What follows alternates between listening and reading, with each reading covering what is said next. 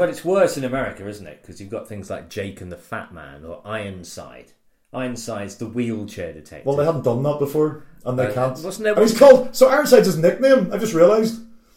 yeah, I think It what wasn't Oh, is. actually- it wasn't called Yeah, I think Ironside. it's Alan Ironside. For forty-seven years, I well, believe. my real name is Bob Bracegirdle, but the guys down at the precinct they, they, they live it up with being right it laugh. just didn't occur to me. Ironside would have referenced to Yeah, his yeah. wheelchair. That's a bit off. Isn't that there was a blind detective as well in the seventies? the blind detective. But I think Kojak's bald and Greek. That was it. I don't even know if he was Greek. I mean, he's Greek in real life, but was he Greek in the show? It's like when they talk about um, Peter Falk's glass eye. Does Columbo have a glass eye? Well, that's the great meta debate, isn't it? Yeah. Is Columbo glass-eyed, or is it just Peter Falk that's Is glass-eyed? his eye acting? His glass eye is it acting a real eye? It's really rubbish at acting, I realise. Yeah, well, yeah. But I mean, not as rubbish as Francis Rossi, which brings us brilliantly, I Wow. think. Yeah. Yes. To what we're here to talk about. today, Seamless. Joe. Seamless. With the effortlessness of a, of a trained ballet dancer. Thank you very much. It's the first time anyone's ever said that about me. The effortfulness of a trained man with a limp failing to negotiate various points in a room.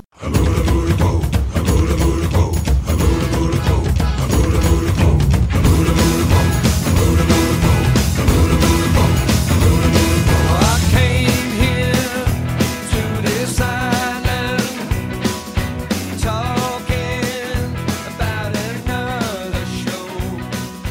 Something The way you managed to force the conversation to the only feature film made by status quo, apropos of nothing, I have, was I, I have looked into breathtaking. this. It is the only s- film that they, they actually made, which is a shame when you look at it, because I have looked at it. they Rick Parfitt has so much more to give, being that he had virtually nothing left to give after No. this and died three years after it was made. Yeah, we're talking about Yes. um, Bula Quo, the 2013 uh, feature film and tax loss uh, made by Status Quo.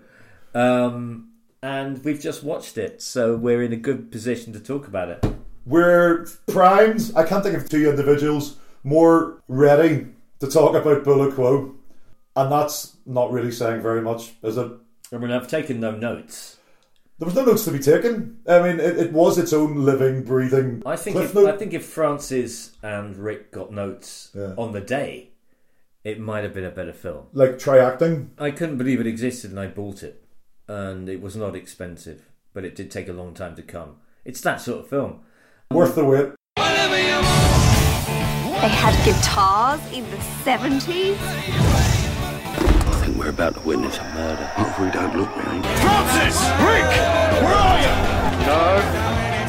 Who are these clowns? Dead clowns. These guys are real gangsters. Have they seen us? Oh, I think they've seen us. They can't have gone that far. They're ancient. You don't know where they are. So how do you find them? People screaming, flashing blue police lights.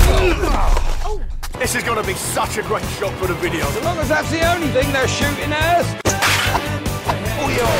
Another one bites the dust. Oh no, that's not one of yours. What are you? CIA? MI5? No, no, no, no, no. We've forgotten all that. Oh my god, I think I'm starting to like them. Awesome! it was worth it was well worth the wait um the interesting thing is that wh- when i saw you at your uh, in conversation with And even Evening, enjoying, like, you know, that you did at this a couple, Enjoyment. couple of weeks ago Yeah. um i said uh, i tell you what i've got i've got uh i've got the status quo film and you went bula quo and i was like how does we're the only two people in the entire world have Well, you e- mean- even heard of this you make it sound like I, I said it before you'd finished your sentence. It was like you bit you bit off the end of my sentence. It was like I've got the sets Bulaquo Bullet Quo, he howled with a, a because combination of delight. It is and- called Bulaquo. It's a Fijian word, uh, m- m- wishing you life. Life. That's quo. a tragic irony what it is. in when light you, of, when you of what consider happens. what Um, happened. afterwards, but, but I mean, John, I figure if we're going to start doing this podcast live as Twitter, in as a live way, as we in a get. way, Joe, this is another in conversation. Yeah, but it's a seesaw of conversation. I've, no, I've taken on the Finn quality here. I'm, I'm just going to be feeding you lines. Finn, my host for the evening, Yeah, Finn, for an, Ken- eve- Finn Kennedy. an evening with me, which Yeah. is not what it was called. Uh, it was definitely called that. Uh, an audience with. Um, and I'm, Naked go- I'm, I'm Repulsion. just going to be, I'm just going to be feeding you lines, okay, uh, winding you up, and watching you go. that's pretty much how Bullet Quill was made. I don't think anyone fed anyone lines in that. Regurgitated lines. They were certainly lines that were on a page at some Well, point. not the lines that the Quo are used to, though. Eh? so eh? here's the thing, John. We There's a watched, fair amount of nudge nudge all the way through the programme. you and I have a ha- have a certain love for those kind of the esoteric aspect of, of popular culture. Now, calling status quo popular culture is maybe uh, slightly um, They are pushing pop- it. They are popular. But in this film, in the world that this film inhabits, the universe, Status Quo are maybe the most popular and successful band in the world, and they're on a sort of tour in Fiji. Here's the here's the thing. We don't know because in the same way that Norman wisdom is big in Albania, we don't know that this isn't true. They could be fucking massive in Fiji. Um, Do you remember that bit at the beginning where there's a DJ on the beach and he's rocking out to rocking all over the world? yeah, yeah. and he has no audience and he's just like Yeah, oh, yeah. and he's got a microphone and somebody comes up to him and goes hey M- rick parfitt's just died this is a, a re- recurring yeah. theme and he goes maybe i'll be on stage with a band Yeah, tonight it's, it's the most. He's a Fijian man in flip flops and Yeah. shorts. on, a, Groove, chilling, chilling, no less. on a The twilight Status Quo. beach in paradise the other thing about it is, is Yeah. he doesn't ever turn up again there's, li- this is there's it. literally there's like a like, there's like a sub story there Yeah. that ne- got truncated. It's like Loki. It's like you just got nipped out of the universe, and he's he, he was never allowed to be on stage with. I've seen this film Yeah, twice. yeah. You actually told me we won't be seeing much of him again, and I was like, And I'm oh. like, I thought he'd come back as a recurring character, and, that, and because of the weird way this is edited, Yeah. and the strange narrative strengths it has, Yeah. I just assumed I'd missed something. well, But he doesn't turn up again. He's never in it again. the good news is though he's one of the few brown characters that doesn't get beaten to a pulp. That's true. Yeah, So we can at least take, take away that he's living happily that, that elsewhere. is a theme. We'll be It's, uh, recurring. yeah, it's a it's a slightly troubling theme. Craig Fairbrass, the erstwhile EastEnders star, and sometime manager of Status Quo in this film, uh, and the Quo themselves, taking upon themselves to, well, how do I describe it? Aryan carnage. Yeah, it is. It's, It's it's, like- it's, it's, it's basically uh, an, an adolescent Aryan power fantasy. Craig Fairbrass administers chin music and body talk to every person of colour on the island, except for two sexy biker girls, but we'll get into that later. They're as well. on their side, so it's fine. Yeah. The other thing is he, he confronts the main baddie. I'm not Played gonna, by- I'm not going to tell you who it is yet. Oh, 'cause that's, spoilers. that's to come. But I mean, Spoilers. he's a foot shorter than everybody else and deserves punching. Do an And he impersonation gets- of him. he- I can't do an impersonation. Hello, I can't do an impersonation of him. So it's Woody Um, Allen. I don't. That's not Woody Allen. That's not even close to Woody I'm Allen. throwing them off the Like, scent. I can do Woody Allen. I'm not gonna. But as far as I know, John Lovitz hasn't been cancelled yet. Well, you've let the I've let the cat cat out of the bag, the there. twat I've out of the let bag. the as- as- Lovitz as it is out of the said. bag. That was a fine afternoon's work for Mister Lovitz. Can I just say, John Lovitz, i- even, even though he's the main villain, i- It his, stinks. his job appears to be shambling about the island in a Hawaiian shirt, looking bored and sad at the same time, and uh, popping up every 20 minutes to remind us that he's still in the film. Well, I mean, Joe, it's come to this. it's written on his face. It's etched on his face. It's come to this. I'm in a status quo film. yeah. Oh my god, I was the critic. I could have been anything. it stinks. Um, I was the lead in Loaded Weapon 2. that was a funny film, and now look at this. so John Lovitz plays this voodoo gang lord, mafia style organ harvester. Yeah, should we just say that it's troublingly racist all the way through? Yeah, it starts with a kind of Pathé News style black and white newsreel about Fiji, land of cannibalism, native dancing, crows, a pair of explorers, and pith helmets. Yeah, Francis And, Rossi uh, with a large drooping moustache, uh, and they both get eaten. Not the first time we see pith about Rick Parfitt's person. It's, uh, He pisses his trousers at one point, it looks like. That's all I'm saying. he doesn't actually do that. He's wading into water. He's a professional. You know, he's a professional. He saves, he saves that for his after hours. I don't know. There's a thing about Rick Parfitt in this. He repeatedly referred to as being dead throughout it. It's like It's a foreshadowing it's, the, of. it's the metal through the banknote. It just it's the spine of the film. well, it's a spell. It's almost the invocation. He's inviting. Yeah, he's You know, the- inviting the- his, the Grim own, Reaper, his um, own doom. It literally every ten minutes he says, "I'm still alive. I'm not going to die in Fiji." And Yeah. Uh, there's, there's a front page. Is it the Sun newspaper or a I like local? where Oh, he always refers to himself as Ricky Parfit. Ricky, as yeah, well. little Ricky Parfit. Little Ricky Parfit. Told you I'd make it. Down your way. We should probably tell people who status quo. That's not are, people actually. status That's what quo. I are. did. If you don't know who status quo, are, you probably haven't lived, and you've still had quite a good life. I think anyone listening to this will know who status If we're trying to whittle our audience down to one or, or less, I Yeah. think a podcast about Bula Quo is a jolly uh, good way to go about it. I mean, Um, this is it. This is the nadir. This is the worst one we've ever done. you say worse, I say niche. Yeah, I say worst niche. Worst niche. Yeah. Bless you. Worst niche ever. so, John, who, for those that don't know, are status quo? So that's quite a rock band, Joe. Good, well, I'm glad we cleared that up. Uh, Started in the 60s. He was originally called The Spectres, then it became known as Traffic Jam. Oh, Yeah. Um, and uh, then it became The Status Quo. They dropped the The. knew it. Uh, their first single was uh, Pictures of uh, Matchstick Men, Yeah. which was a big hit. Psychedelic classics. psychedelic classic, but it's a knuckle-headed psychedelic classic. Yeah, it's like you know, um, I feel it in my fingers, I feel it in my toes, by the Trogs, Yeah, yeah, yeah. who had never had anything more psychedelic It's five than working a class mushroom coffee sandwich. chancers going, Yeah. we, we can do this psychedelic lock, and they can sort of do it. It's a But good they- song. They It's a good carried song. on doing that for two albums. They did two albums worth of psychedelia, and then they just went bollocks. We're greasy spoon rockers. Yeah, we're well, just they- gonna they wear a weren't- lot of denim. Yeah. and we're going to get heads down. They and we're weren't the going to Move or Loving Spoonful. They were like um, they played in Butlins. They were the Butlins house band, weren't Yeah. they? That, that's the place that they came from. Didn't they? di- I think they met in Pontins. or something. Pontins, and their drummer was in the TAs. what the territorial army? is. Yeah. Why is the TAs Why always do I, plural? by the way, Why is the why TAs do I always know plural? that? I, I haven't done any research. It's all in there. Bits about Quo, but I was never really a fan. But you were, f- you were, you were a fan. I, I was a teenage fan, and that the adults in my life listened to Quo. Could be fucking right off. I mean, filling in a bit of Quo. I, I- I mean, Bit of Joe, Quo do you theory. actually like the Quo? I don't love the Quo. I have a sneaking admiration for the Quo. I, I think I actually these days like the Quo. You, you, were- you were impressed by I- their I- harmonies I on like- Bullet Quo. yeah.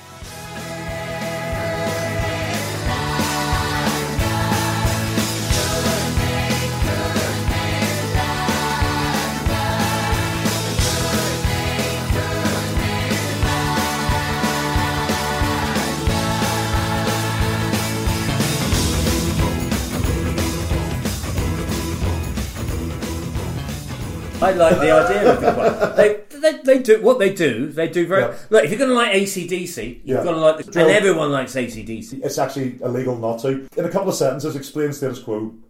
Can you do that? Are they indescribable? Do you want me to describe Yeah. Wi- without any preparation But- but- okay, well, the, the the, essence of the quote? essence of the quo. They're a head down, no nonsense boogie rock band. That's what they are. They can That's do all it- they are. They can do it live. They can tear up the hit parade. If you've ever seen that formation of three men, Yeah, two playing guitar, one playing bass, yeah, in a line, yeah, moving backwards and forwards like wheat in a field yeah. on stage, Yeah. that's status quo. They invented that. Very fleshy wheat, unyielding, bedenoned flesh wheat. Francis Rossi has always kept the weight off. Yeah, he has actually. He has. But, now he's lost but- his but, ponytail. you know, Parfit has kept the charisma on.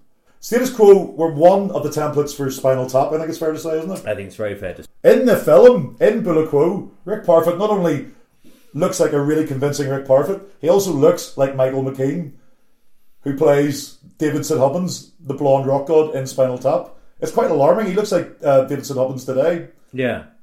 But in a, in a, in a, in a jarring continuity error, uh, whereby apparently Rick just went off and had his hair cut and didn't tell anybody he's back in the film, um, he also looks like um, uh, David McKean's character from A Mighty Wind. Mi- as Michael well. McKean. Yeah. Yeah. yeah. Did I say David McKean? But, he, but he actually looks like Michael McKean physically. It's, it's startling. It's, it's and delightful. Francis Rossi looks like that dodgy uh, uncle that your parents used to tell you to not take sweets from. He's a very sinister looking man. he looks like Sean Locke's less famous brother. Yeah, he looks like he would fail an audition for Fagin in Oliver Twist. He's, he's a sort of bitter taxi driver wrenching round to talk Yeah. to you about immigration. and, and you're always worried in the film that he's about Uh, Which- to do that. Yeah, but which is why in the film when he's Yeah. punching a lot of brown people. uh, there's a sort of glee. There is. Uh, but luckily, the thing about Francis Rossi. uh, I'm not saying I'm not fra- saying Francis is racist, by the way. It's oh, Yeah. part of the film. He didn't write it. But I will say, at the he, end, did, he just turned up. He literally just Yeah. turned up.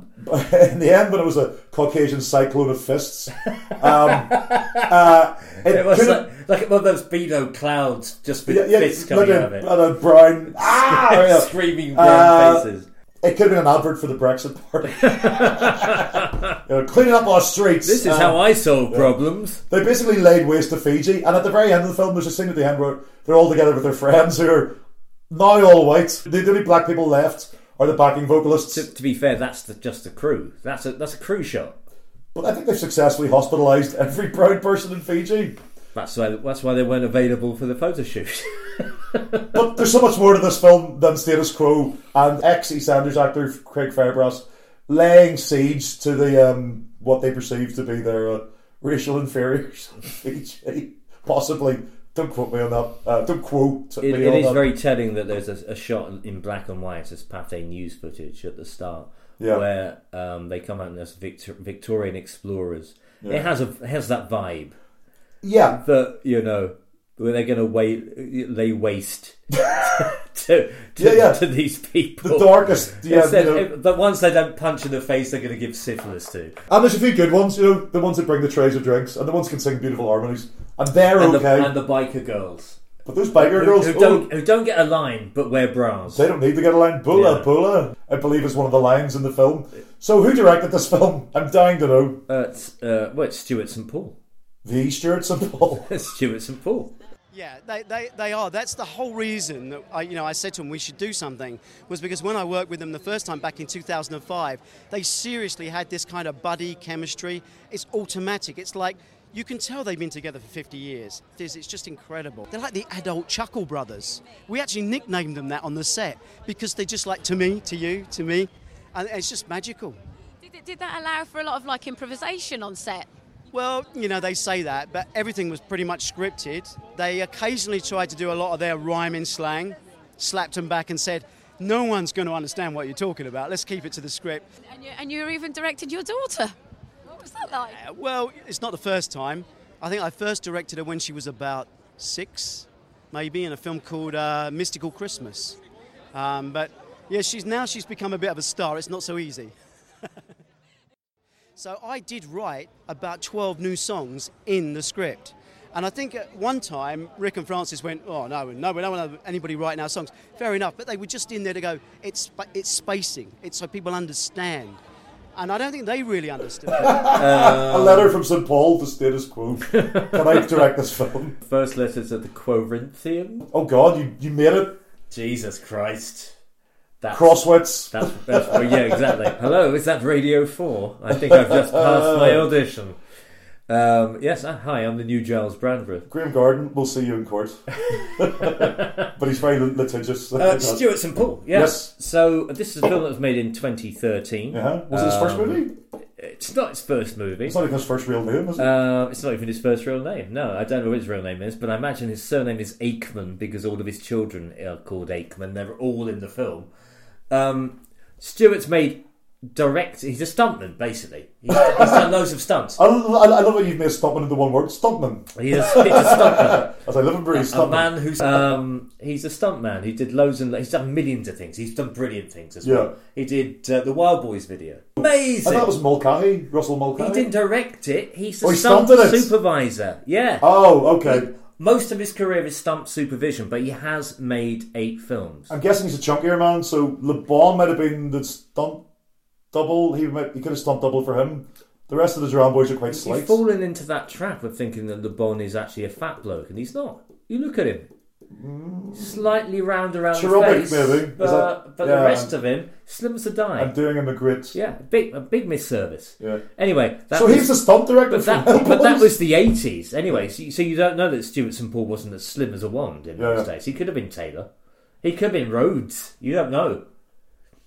yeah. Stunt, This is this is alienating everyone. well, I thought talking about Bullet Quo would have done it, but definitely talking about the stunt stunt supervisor in the director. Wild Boys video. Yeah, I think we've gone next level. Cast your mind back, if you will, to a balmy 1985 spring morning. MTV is in its first flush. Um, Simon Le Bon is being slowly drowned Simon Le Bon under is in the his careful first watch of flush. Stuart St. Paul. Chain, chain to a futuristic windmill. That's actually quite prescient, John. There is some underwater acting in Bullet Quo. There- well, there is. Um, for, for no reason that we can think of, the, the two boys pretend to be scuba divers, um, take their place on a boat, go scuba diving to escape from some bad guys in Converse. We, we, um, should, we should say that the entirety of status quo in this film is basically Francis Rossi and Rick Parfitt. Yes.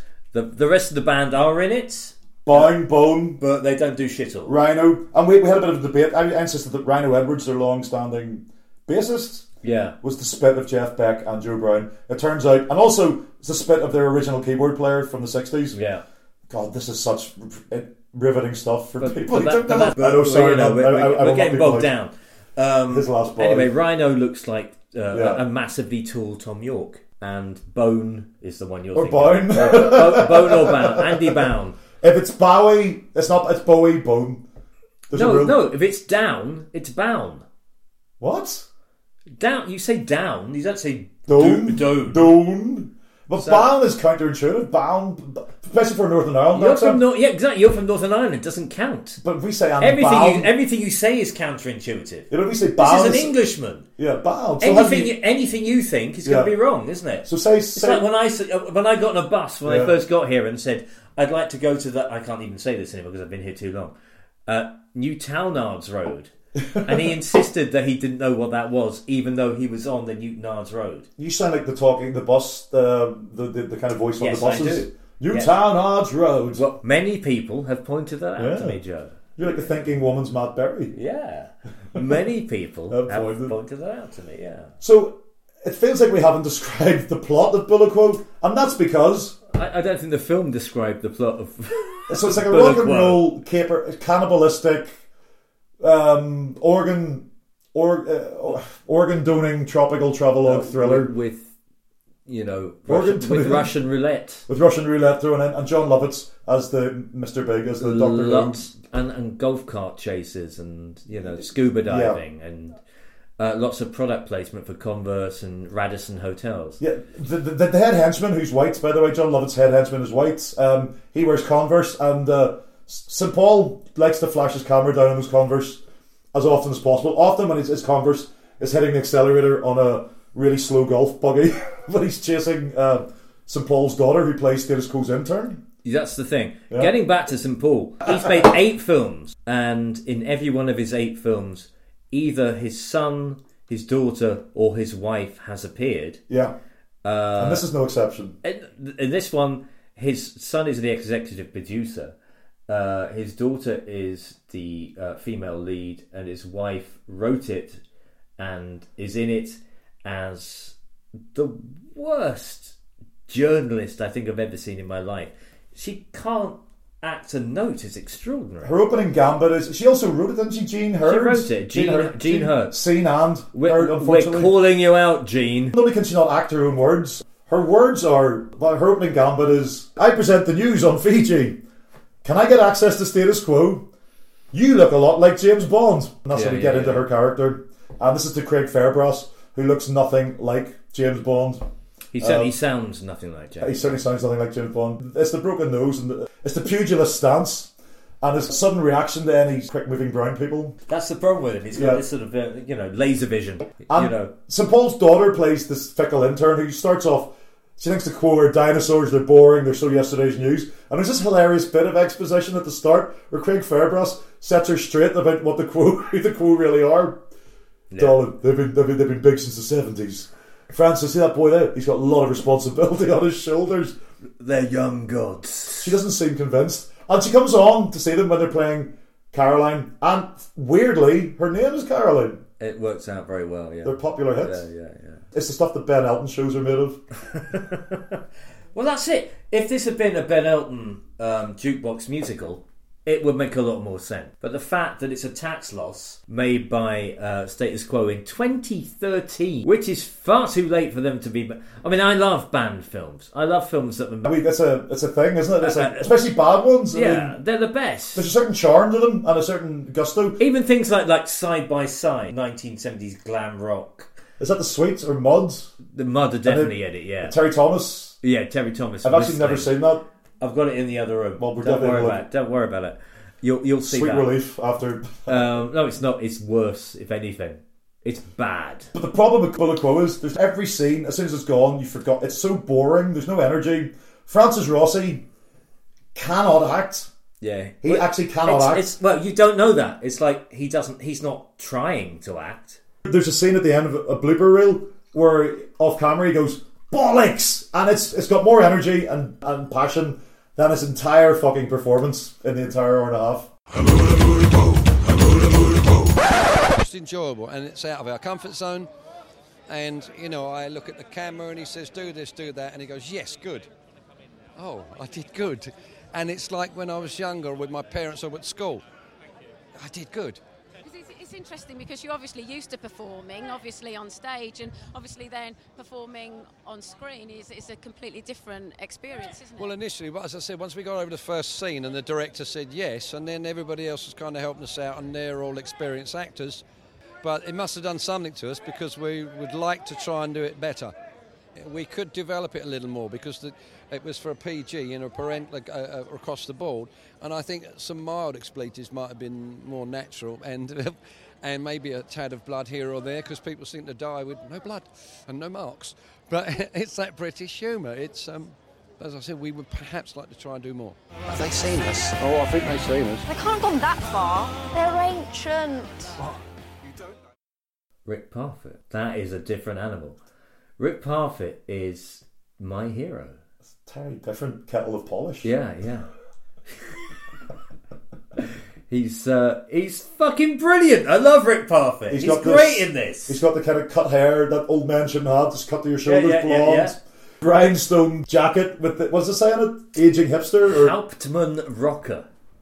rocker, not hipster. No, Hauptmann. He, he's basically calling himself Captain Rocker in German. Oh my god! I don't know what the rhinestones on his back say, but he's got rhinestones on his back. He's got rhinestones on He's his wearing back. he's wearing a, a tiger tooth necklace at one Yeah, point. of, of course he is. Um, rhinestones on his back and the Rhine language on his front. Beautiful, And beautiful his move. Willingness to engage in actually doing And he looks magnificent. Yeah. And it- maybe it's because Francis Rossi is like a, a lump of meat, a very skinny. You wouldn't get much. It's gristle. Slim pickings. He looks he looks like a pepperoni you've dropped Yeah. on a barber's He's straw. basically not going to be good for the uh, the pot of, of the cannibals in Fiji. They're, they're going to that, that's like a, yeah, it's a pepperami, bits of pubes on if it. you were making soup, right, he'd Yeah. be okay. He's a soup. He's a boat. gristle soup Yeah. boy. There was- Parfits to some good eating on Lovely parfits. blonde crackling. Ru- lovely blonde crackling on pop. Witness a murder. If we don't look round. I mean, How were you? How were you approached about the project? Well, uh, I don't know whether you remember, but uh, oh, I don't know, seven, eight, nine years ago, we did Coronation Street, however long ago it was. And the stunt coordinator from Coronation Street said, I'd like to do a movie with you. And we said, Yeah, yeah, of course you would. So we got one script through, it was going to be shot in Bangkok. We didn't like it, turning films down now, you know. And then this, this one came through, and we had a giggle, and we heard it was going to be shot in Fiji. So the whole thing made sense. uh, So. And obviously You're having to. The, you've got to capture the energy as well. I mean, the, the particular song that really kind of that I remember at the end. It's just got a great energy, and everybody's. It's just happy, isn't it? Well, it is, and everybody's written very well for this album. Francis, Rhino, Andrew, uh, everybody's written really well for it. I think we saw it as a as a challenge, you know, let's write for a movie rather than writing for Quo. And uh, I think it's turned out it, it's a very a bit diverse this album, and uh, it's really good. How much of, of it we can do on stage, I don't know. Certainly, go go go. Who are these clowns? Dead clowns. These guys are real gangsters. Rocking all over Fiji, king all over Fiji, king all over Fiji, king all over Fiji, king all over Fiji, king all over Fiji, king all over Fiji. There- There's a wonderful scene. Perfect rising out, up out of the ocean more than once in a see-through shirt and his nipples glistening. Yeah, yeah, yeah. And you're thinking, There's a lot of good, good eating. Yeah, It's a that boy good to the butchers. seventy-year-old eating there. Ah, are you a breast man or a buttock man? He is the hero of this film. He's amazing. I think it's maybe just next to Francis Rossi, even St Paul's wife.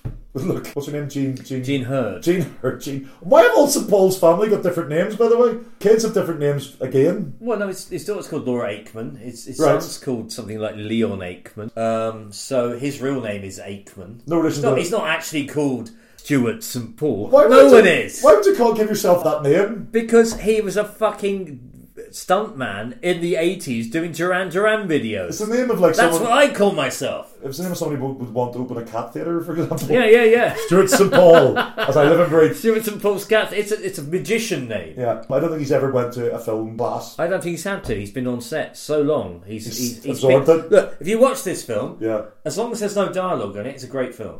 You turn the you turn you turn you turn the sound down. You've got a beautiful travelogue. And if you you're going squint- through Fiji, And if you imagine Judith Chalmers in the middle of that, you've got yourself a yeah, beautiful you, travel. you get a half hour of wonder. Program. But I mean, well, you've got a, you've got a beautiful You've Beautiful got Chalmers. to give your vista of Fiji and then punching a lot of brown people Yeah. in the face. But, you know, Yeah, and then the core there. it's beautifully filmed. Yeah, Not that yeah, has yeah. anything to do with the director, by think the the way. I director's just found strike- that out. Breathtaking. Uh, th- it's, it's not bad. Touches of Jack There Cardiff. is, there is a, fa- there is a fantastic shot Yeah. where they're doing a, a helicopter overshot uh, of people. Like, what are going- you talking about the cinematography in Bill and Quo? Well, no, because they're, they're, they're, they're going out into a bay, and but the bay loops around. The the two little jet skis that go off are slu- just fading out of camera and going out again, but they don't they don't change the, the, the camera in any way at all. So you, Mm. so they actually go out of shot for about two or three seconds before going back in again. But they go, that's fine, that's fine, keep that in. We've only got the whole helicopter for ten minutes, so it's fine. But you know, that's the genius of St Paul. Yeah, He keeps rolling. no, Uh, because he knows that you know they're there. yeah. It's like um, it's like it's like that Marilyn Monroe, Monroe mo- movie where she says, "Everybody knows I've got the top of my head. You can go in close." Yeah. Because before that, nobody did. They just keep the whole head in. But she's going, "You go in close," and that's what he's doing with the coastland. There, there. You know that bloke in the Converse trainers is on a jet ski. What's the slightly name to out of shot. Cahiers to cinema? What the fuck, man? That's a bullet. Well, you know, so you've just compared the kind of first time cinema discovered the close-up yeah. to Bull and Quo. To put a quote. to the close-up of Rick Parfitt's wrinkly millionaire's rock guitarist face. No, I'm talking about Converse on the back of his jet ski, listing lazily out of shot.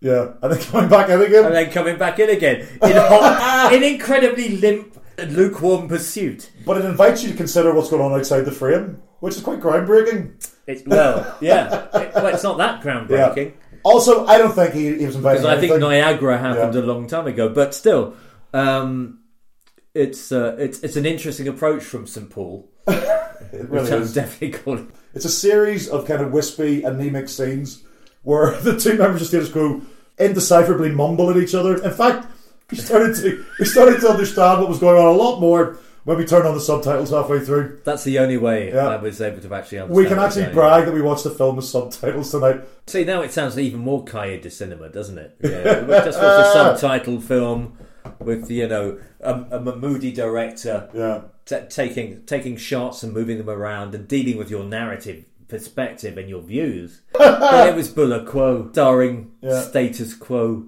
2013, Yeah, yeah. One which of them- shouldn't happen. And one of them can't act, and the other one, Has a good go at it. good old rollicking go at it, but prefigured his own death by talking about himself dying in the third person so often. It, it- It, it tragically literally happened. four or five times in the film they talk about Rick Parfitt's death, and he was dead within three years. The irony about that is he's never been more alive in this film, whereas Francis Rossi is a barely animated corpse. Yeah, in this. he's a dead man walking in there. The reason Parfitt's got a role, and the reason Parfitt's doing stuff in this film, is because Parfitt's doing it. He also looks like a rock star. He looks like an aging rock Yeah. star.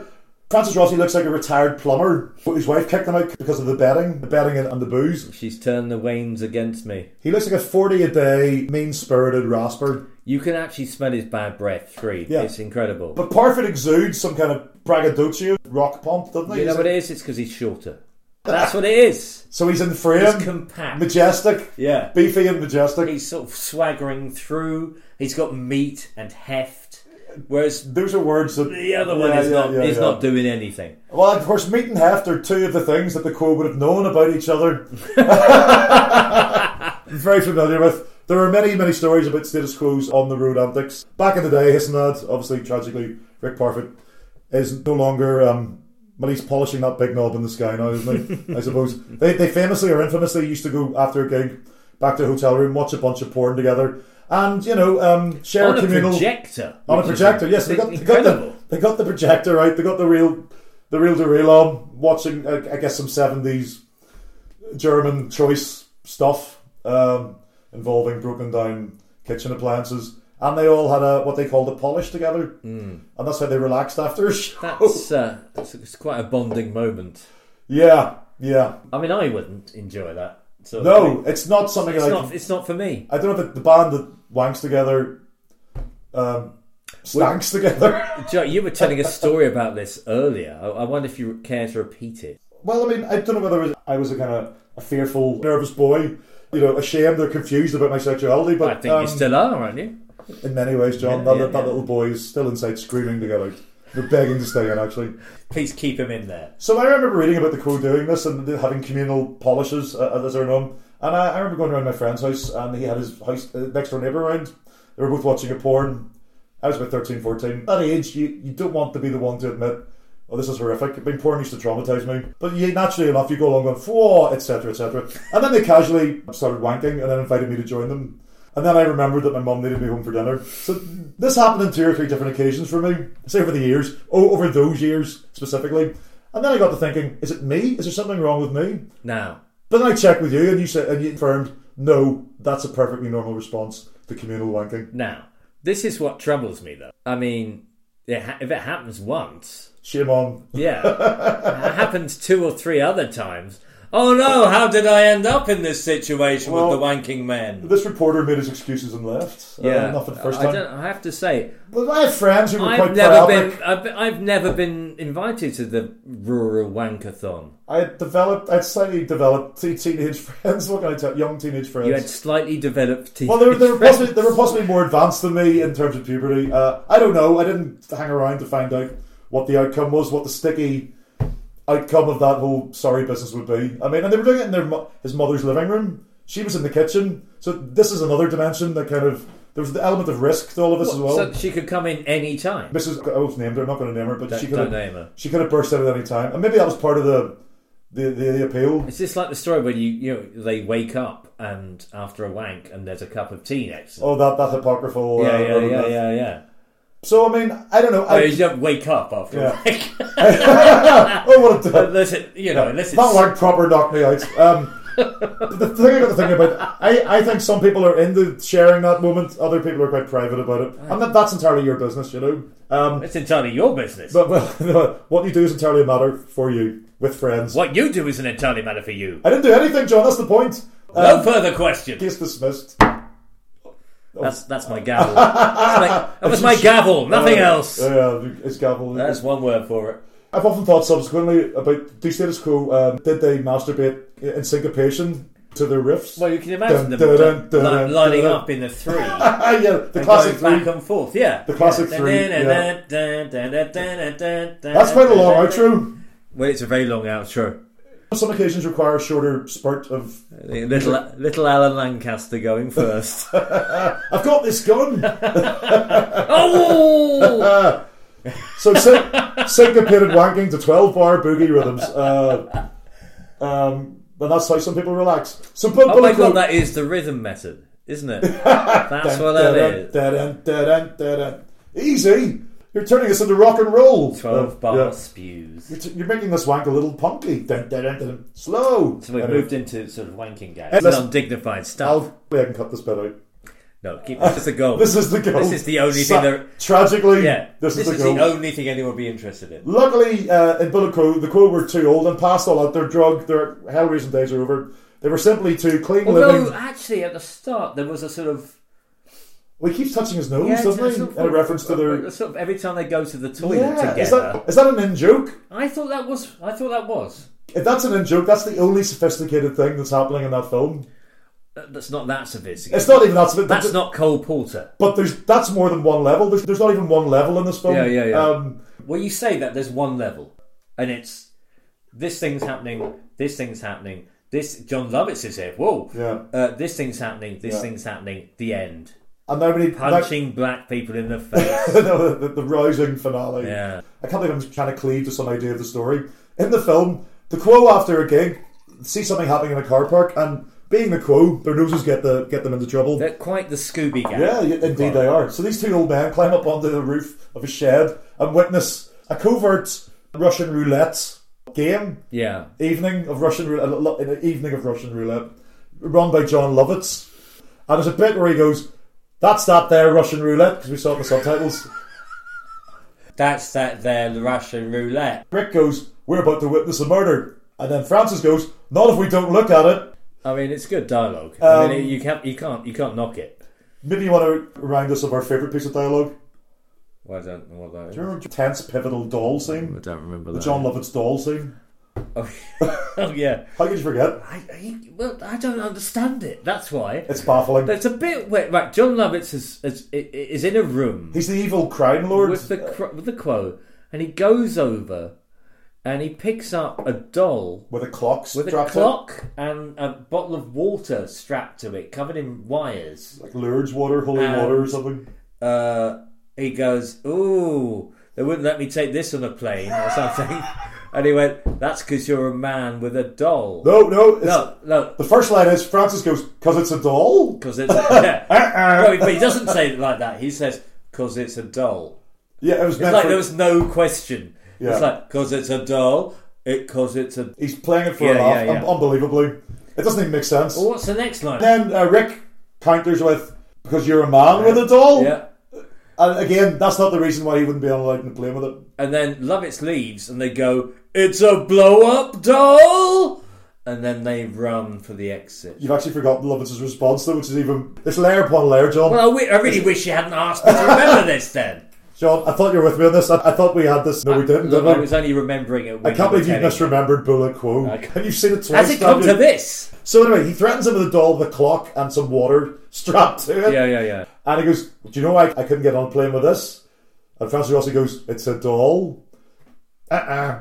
Rick goes, "You're a man with a doll." Changing the the subject, "You're a man with a doll." And Lovitz goes, "No, because it's got liquid on it." So I thought the answer would be it's a bomb, but no, it's because it has liquid on it, and you can't bring liquid on a plane. That's right. Yeah. So it's a very rational. I, I don't understand what that scene means. And then afterwards, the blow up doll gag.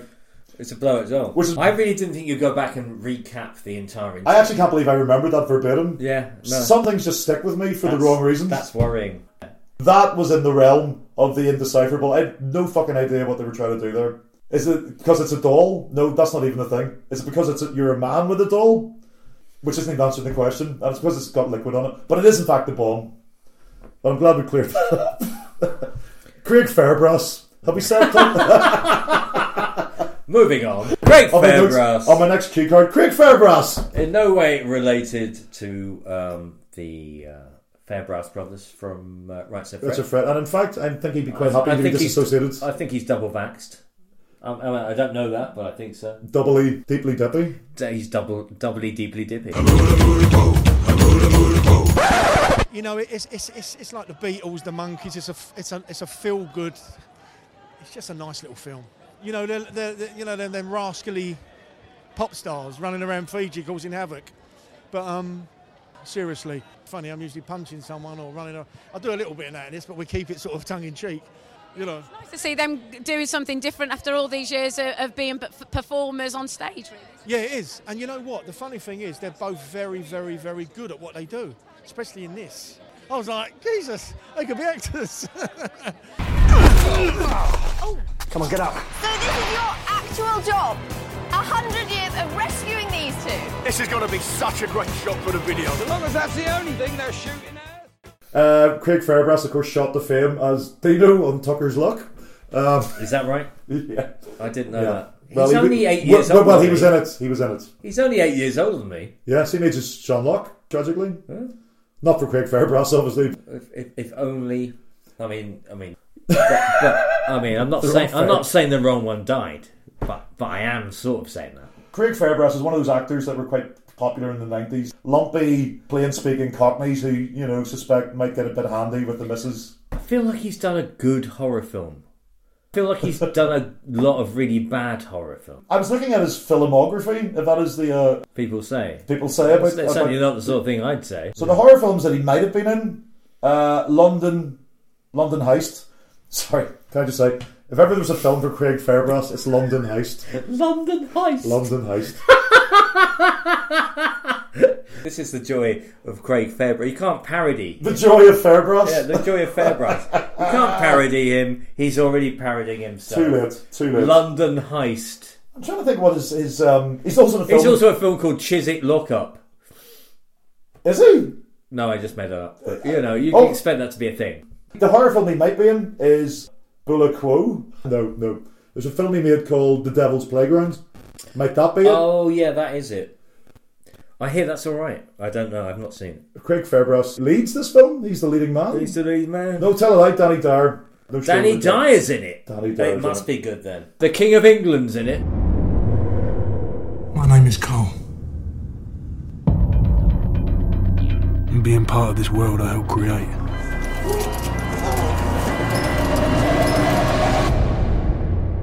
I'll die with it. Friends and family. Most important thing in the world. Whether she's immune or not, she's coming with me. You better stay out of my fucking way. Don't want to go with you. I'm not going to tell you again. I can tell you ain't got it in you, Joe. I can see it in your eyes. You done good, Joe. She's going to turn into one of those fucking things.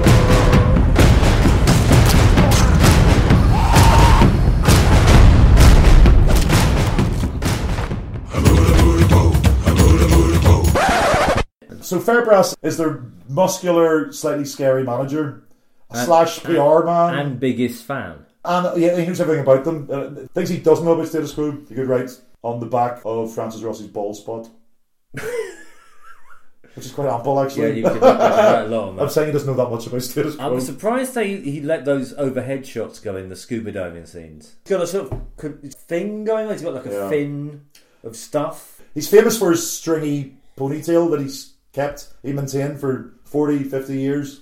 And then suddenly in Bullet Quo, the ponytail's gone. And I realised the ponytail was the thing that made him look vaguely like he was a musician. Yeah, no, he looks like a bloke who's a real hard ass in the job centre. Yeah. Or, or a guy who gets giving gone you, for nonsense. giving you endless shit. guy gets accused of being a nonce in the community and driven out of his home. That's the same guy. That's the same guy. Whether he's innocent or not, he just has that whiff of Yeah. the night about him. No, it's, Like- it's not even the whiff of the night. Whiff of the fucking to- teeth. Gingivitis. whiff of the gingivitis. Yeah. They come out It's at night. got bad Mostly. fucking teeth coming at you. Big yellow He fat. does. He has those kind of old man bad teeth. You know, and it's the thinning, grey skin. and the emaciated face. It's it's like you know you can't believe lust lust for life. Rick Parfitt was the first one to go. Maybe that's it. Maybe that's why. He, Pink and yellow, like Miss Piggy. fucking and in the shirts are wearing purple and orange and red as well. oh, Um, I fucking love Rick Parfitt. the more I he's- talk about Bullet Code, the more I realise I think Rick Parfitt's a fucking god. Yeah, Uh, he's genius. I have a lot of love respect for him. him. And the more. His deviated septum should be bronzed. Yeah, yeah. He looks like he's a lot of fun. Whereas Rossi would be in the corner going, eh, having a little line, are you? Yeah. Finished, I finished my polish ages ago. Who paid for that? who paid for that line? who, di- who paid for that deviated Yeah. septum? He's the kind of guy who reminds his trophy wife where she gets her money from every day. Yeah, every day. Every fucking day. Every- yeah. Can I go out and do some shopping? Well, well. Can you? I don't know. Maybe I'll allow it. They don't want to be burning bridges with me. We don't know that. He might be a lovely bloke. Yeah. You Burning know. Bridge is a status quo song, which you don't know. I Oh, just well, realised. I- I, was expecting I- I peals did- Oh, of laughter. I didn't get that pun. Don't burn your bridges with All them. right, don't come to tough stuff. Oh, You're not okay. in the army now, Joe. Oh, bam! And of course, in the film, there is some theme-specific songs used at certain pivotal moments, like the bit where they're. Could you name a pivotal moment? In one sense, the, the entire film is a pivotal moment. Yeah, yeah, Waiting yeah. for it to end. the, you know? the pivoting was, was mainly us leaving the room. I, I couldn't wait to pivot Yeah. out of that. Um, oh my god, I've never pivoted so hard. But whenever the quo get wet, and might I add, Rick Parfitt, Rick Parfitt's not. Could you never say that again? They get wet quite a lot. Whenever the quail get wet, Rick Parfitt does They're not. like gremlins. Don't get them wet. Don't Water. feed them after dark. Serious, he doesn't look right with water on him. He looks good dry. He's a dry. He's, He's a a- naturally he's a dry. dry man. He's a naturally dry Yeah, man. yeah, yeah. But whenever they get wet, they play the song "Rain." Tenuous, I'll grant you. At the start of the film, I went, "I wonder if they're going to play "Living on an Island." You went, "Yes, they bloody did," because they're on an island. They Um, do play that. Although it's about cocaine and not actually being on an island, as we discovered. Yeah, but it's a very flexible. You know, it's a, Yeah. it can be literal. In this film, it's about being on. By the way, Yeah. he has very short hair when he's playing that song. Oh yeah, so uh, there's two status quos Because on they the same don't give a island. fig for continuity in this. No, no, film. and I, I, if you didn't know what was going on, you would think there was two status quos on Yeah. the island, and one of them had time travelled from the future. That's literally how it plays out. As if there's some stuff with them scrabbling up the beach, looking fat and and and, and yeah, a mighty wind. Yeah, Basically, and looking like a mighty wind with short hair and a side part with a side parting Rick Parfitt and looks- yeah. slightly coppery hair. It's just he looks odd. like a middle-ranking civil servant with Yeah. a guitar. But who's doing on the it- staff, dude? Well, who, who plays in a ukulele band at the pub at the weekend for Yeah. fun? Oh yes, and I'd forgotten the other thing. Craig Fairbrass is always trying to keep those crazy quo guys out of trouble, but as soon as he turns his back, there they are with ukuleles causing a scene. Oh man, And it's literally everywhere they go, they can't help but produce music. Music just comes out of them. And, you know, brown people gather around to hear Well, to their. be fair to the status quo, that's what they do. They do produce music. I mean, Joe, you can mock them all Yeah. you want, but I mean, they've had more number one hits than you have. This I is- don't, I don't know they've had any number one hits, but they've had hits. So they might not have had more number one hits than me. Well, I don't know. I might need to look that up. See if But you just played the, the Cliff Richards defence. Cliff Richard will reel off how many hits he's had and exactly where they came, what date they were released. Cliff Richard knows the chart position and the date of every single one of his singles. Well, I'm very It's mu- quite sta- startling. I'm very much like Cliff Richard. No stain on my character. But he sees the ones that didn't Come chart- to Sunningdale. Look in my house. You've got nothing, BBC. Is that where he lives? Yeah. Sunningdale, the place of the ill-fated agreements. Well, I'm just writing about that now. Yeah. The power sharing Yeah, yeah, agreement. Yeah, yeah, yeah. So yeah, that's the only reason I know. So that. Cliff Richard is partly responsible for the collapse of Northern Ireland power sharing. Exactly so. Exactly. He keeps that quiet. Uh, Imagine that though. Imagine that was 1973, and so the entirety of my life they could have been like. Was his property wired for sound by the security services? Well, if you That's just- all I've got. Well, I'm if sorry. you're just gonna do fatuous jokes about Cliff Richard songs, which I can't think of any. it's so um, funny when we don't do that.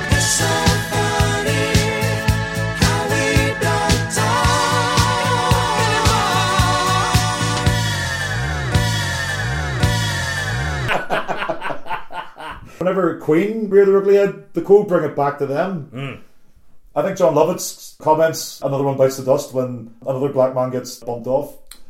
And Rick Parfitt goes, Oi, this is status quo we're talking about here, not Queen. I didn't notice that joke. Is Leave it at is- this status is quo. that true? And then there's another bit where Francis Rossi, not even- Francis Rossi, mind you, is mistaken for Mick Jagger. Yeah, yeah. Um, it's like old man Steptoe getting mixed up with Vernon Kay. It's like the bit where uh, it, what's it, uh, Confessions of a Pop Star, where uh, no, it's not like that at all. Oh, Asquith is- because Asquith Robert Asquith is could have been a handsome pop man. star. Yeah, yeah, yeah. Fair enough. No, it's like it's like going outside and mistaking your bin man for Mick Jagger, young Mick Ah. Hello. Jagger, Mick Jagger now who could be a bin man. Still has the hips. Francis Rossi does not have the hips of Mick Jagger. He walks like a Francis Rossi robot. Francis Ross's nickname is Frame Why is that? because he's always kept the weight off. I thought it was because he was good at snooker. No, it's because he's kept the weight off. Frame to be all Look, don't sizes. fucking start on me because of his nickname. I don't know how he got it. Uh, amongst, But that's uh, the case. Amongst Parfit's polish, spit and polish. Ricky. That's Self-styled. It. That's it. I just love the idea that for decades, Ricky and Frame. Rick Parfit wanted everyone to call him Ricky, so Yeah. he kept calling It's himself. never happened. Nobody called him Ricky. So in the, even in the film, oh no. I hope Ricky Parfit doesn't cop it on Fiji.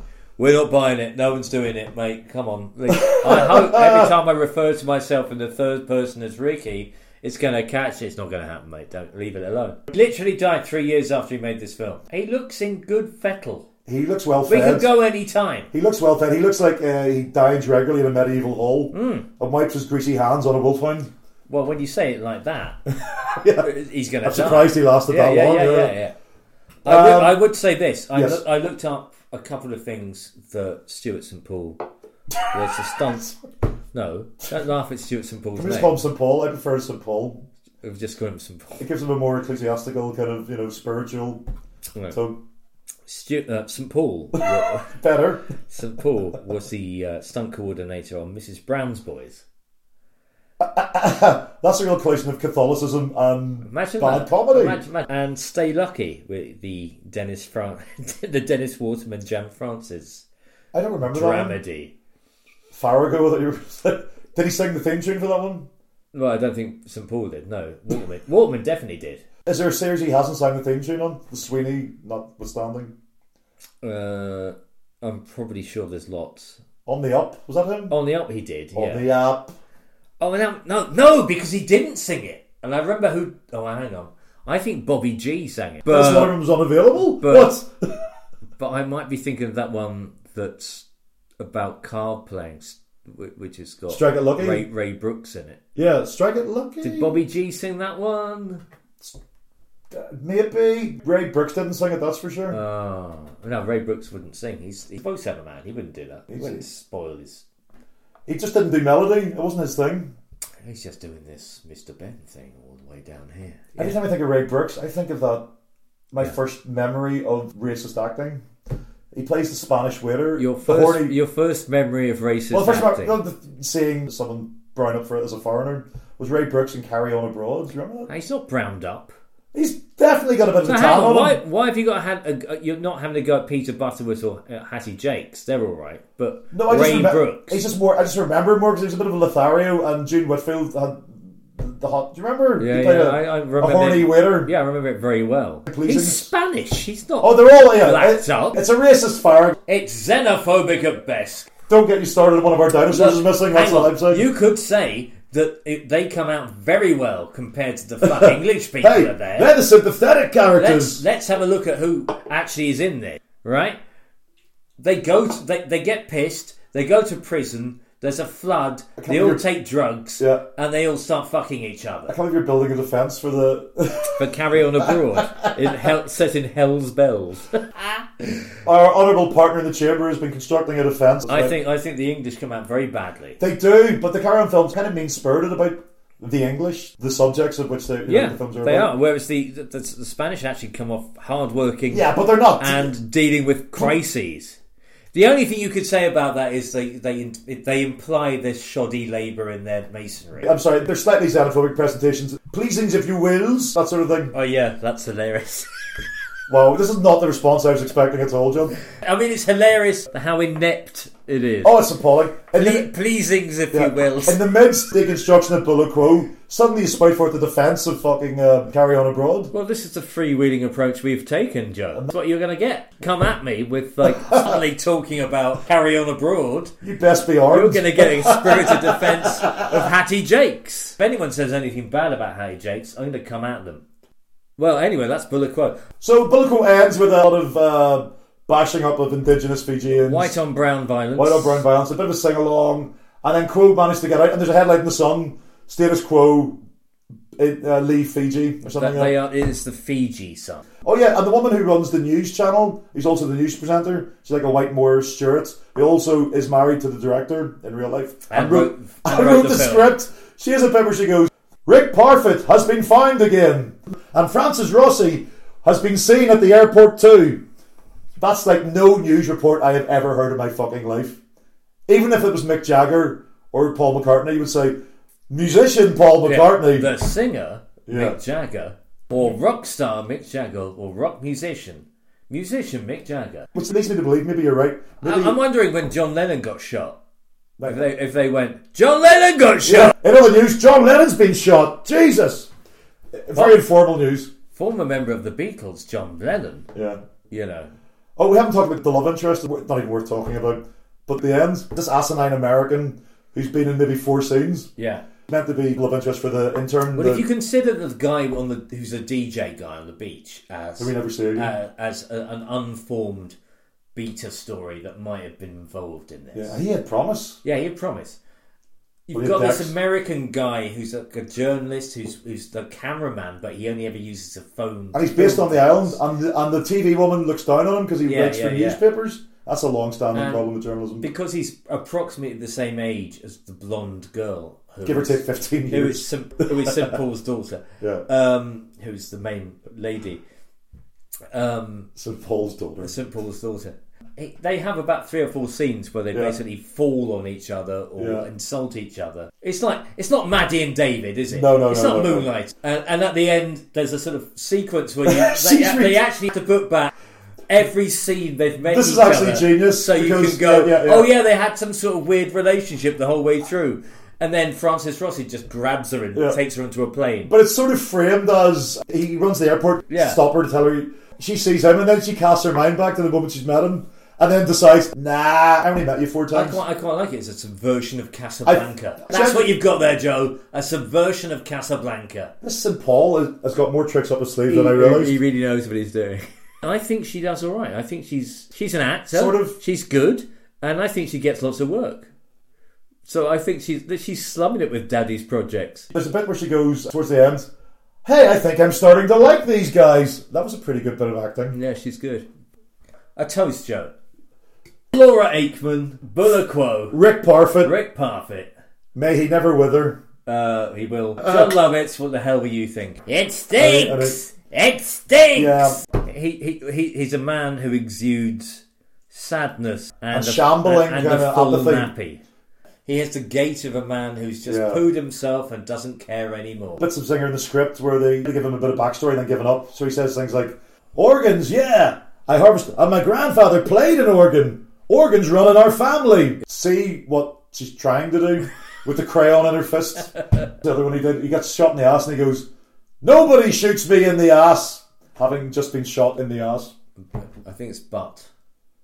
Yes, that's right. It's a family show. Yeah. Keep it clean, Joe. Keep it clean. Jesus. And then there's another scene where a bunch of young people run out of a hostel, followed by Rick and Francis adjusting their shirts, going, Well, we'll never fit in here now. so, in summation, is there any way to wrap this up? Have we got to the essence of Bula Quo? I don't know if we have, St. really, Paul. but I'm not sure the film did. That's it. This is a fitting. this is Uh, a fitting discourse on The it. joy of it was, The joy of Bula Quo. I liked it more the second time I saw it. Put that in the posters. I liked it more with subtitles. Um, The subtitles were like the scales falling from my eyes. yeah, suddenly it's a film. Suddenly people are talking. I watched it the first time. I have no idea what's going on because everyone's just going. And it's the same underwater Yeah, or, ab- or, or above and ground. they did dialogue underwater. Yeah, there was literally a bunch of dialogue underwater. Some of the subtitles said "indecipherable mumbling." Remember Yeah. that? that was literally the subtitle, uh, which was which was kind of which fitting. should have been the name of the show, really. That's the film, Yeah. and the film's name changed for different markets. The best to maximize the audience in different America, it- territories. in America, it was known as Guitars, Guns, and Paradise. Which I like. check, check, and check. Oh, may I get a check? Yes, please. check, please, sir. Do you think it was a tax write-off? Pump a load of money into a film. Don't really take it seriously. If it, if it had happened any other time in their career, I would have thought maybe they're trying to do something. This was definitely. Usually, bands get to make a movie when they have a little spike of public acclaim. But again, we're, we're looking at it in the, in the sense that rock and roll is a continuum. So we're looking back at sort of Beatles movies and stuff like that. Whereas, uh, why wouldn't they make a movie? It's hilarious. Shades of Leicester in this. Yeah, There's no shades of Richard Lester in I this mean- film. I He's mean, a good Lester, dir- sorry. he's a good director. this is a series of piles of shit. But why wouldn't they do it? Yeah, what I people mean, composition. you know, if, if you could, if you Yeah. could do it, It just why seemed like wouldn't I you? remember when it came out. I remember thinking, "Why is this happening? I don't understand why this is happening." No, because I never knew this happened. I, I, th- I only found out like two, like a month ago. so you I- came I- to me fresh with this. No, I bought I bought it a month ago. When I went, Status Quo made a film. I wonder if it, I can get it. I thought you'd wanted this to watch this for, for a No, long time. I never knew about it at all. It was a Jim will fix it kind of moment for you. Never knew. I found out Status Quo made a film.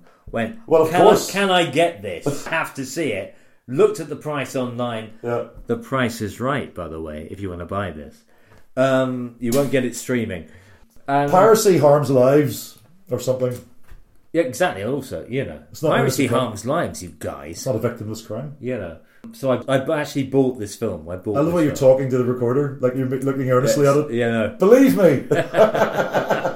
Well, It's the first true thing I've said. And now you've seen it twice. Will you ever watch this again? I've seen it three times. I watched it again last night. Dark Horse. Yeah, because but I didn't put the crucially I didn't put the subtitles on. So what I find quite interesting. So you, see, I, I only saw half the film. you had me at a disadvantage, but interestingly, when we watched it together, it was clear you hadn't a fucking clue what was going on as well. It, it, it, nev- it will never happen. It's one of the few times you've chastised me for my loud voice, and it's not my fault. It was the fault of Bula Quo and the lit- terrible sound when- production. When you were talking, you literally couldn't hear anything anyone was saying, and when you were not talking, you literally couldn't hear anything anyone was saying. We both let, let out the sigh of relief. When the subtitles came, on, I was like, It was like "Ah." this is joyous. It was like it was like putting your feet in a bath and having Yeah. fish nibble shit off them. And then one of the first subtitles was John Lovitz going, Volka, Dodum, Voodoo. For no reason that I can conceive of. He didn't say it again. or, Which, which is exactly his catchphrase. Uh, can, I, can I end on what I think might be an, a neat tie-in of what we were just talking about? I think you should. Francis Rossi is exactly the kind of man, when he's going for a poo, will say, I'm off to drop Mrs. Brown off at the pool. That's the kind of thing I imagine Francis Rossi would say, because I think he's quite a vulgar man. Little did he know that one day the stunt director of Mrs. Brown's Boys would actually direct him in a Oh. film. I see. I thought you were, you had nothing, but you had everything. Uh, you, you did that really well. That's now it sounds patronising. You ruined the whole fucking Yeah. thing. And now it's become a weird This- colonial. Well done, Jesus. Patrick. What's going on? Yeah, I thought where you going with this? Ah, actually, it does make sense. Thank you, John. I'm off to Jesus sort out the drainage in the lower Christ. field now. Yeah, yeah, And, yeah, uh, yeah, yeah, yeah.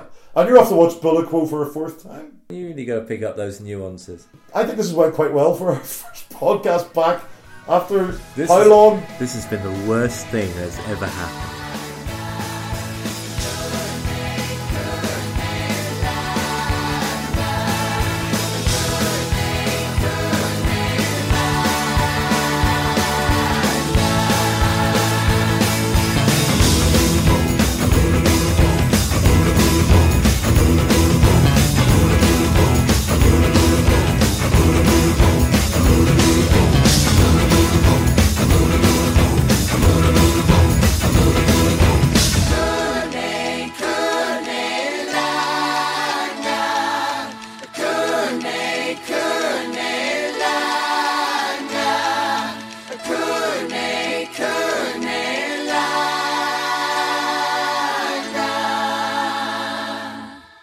Oh my god. I think I'm starting to like them.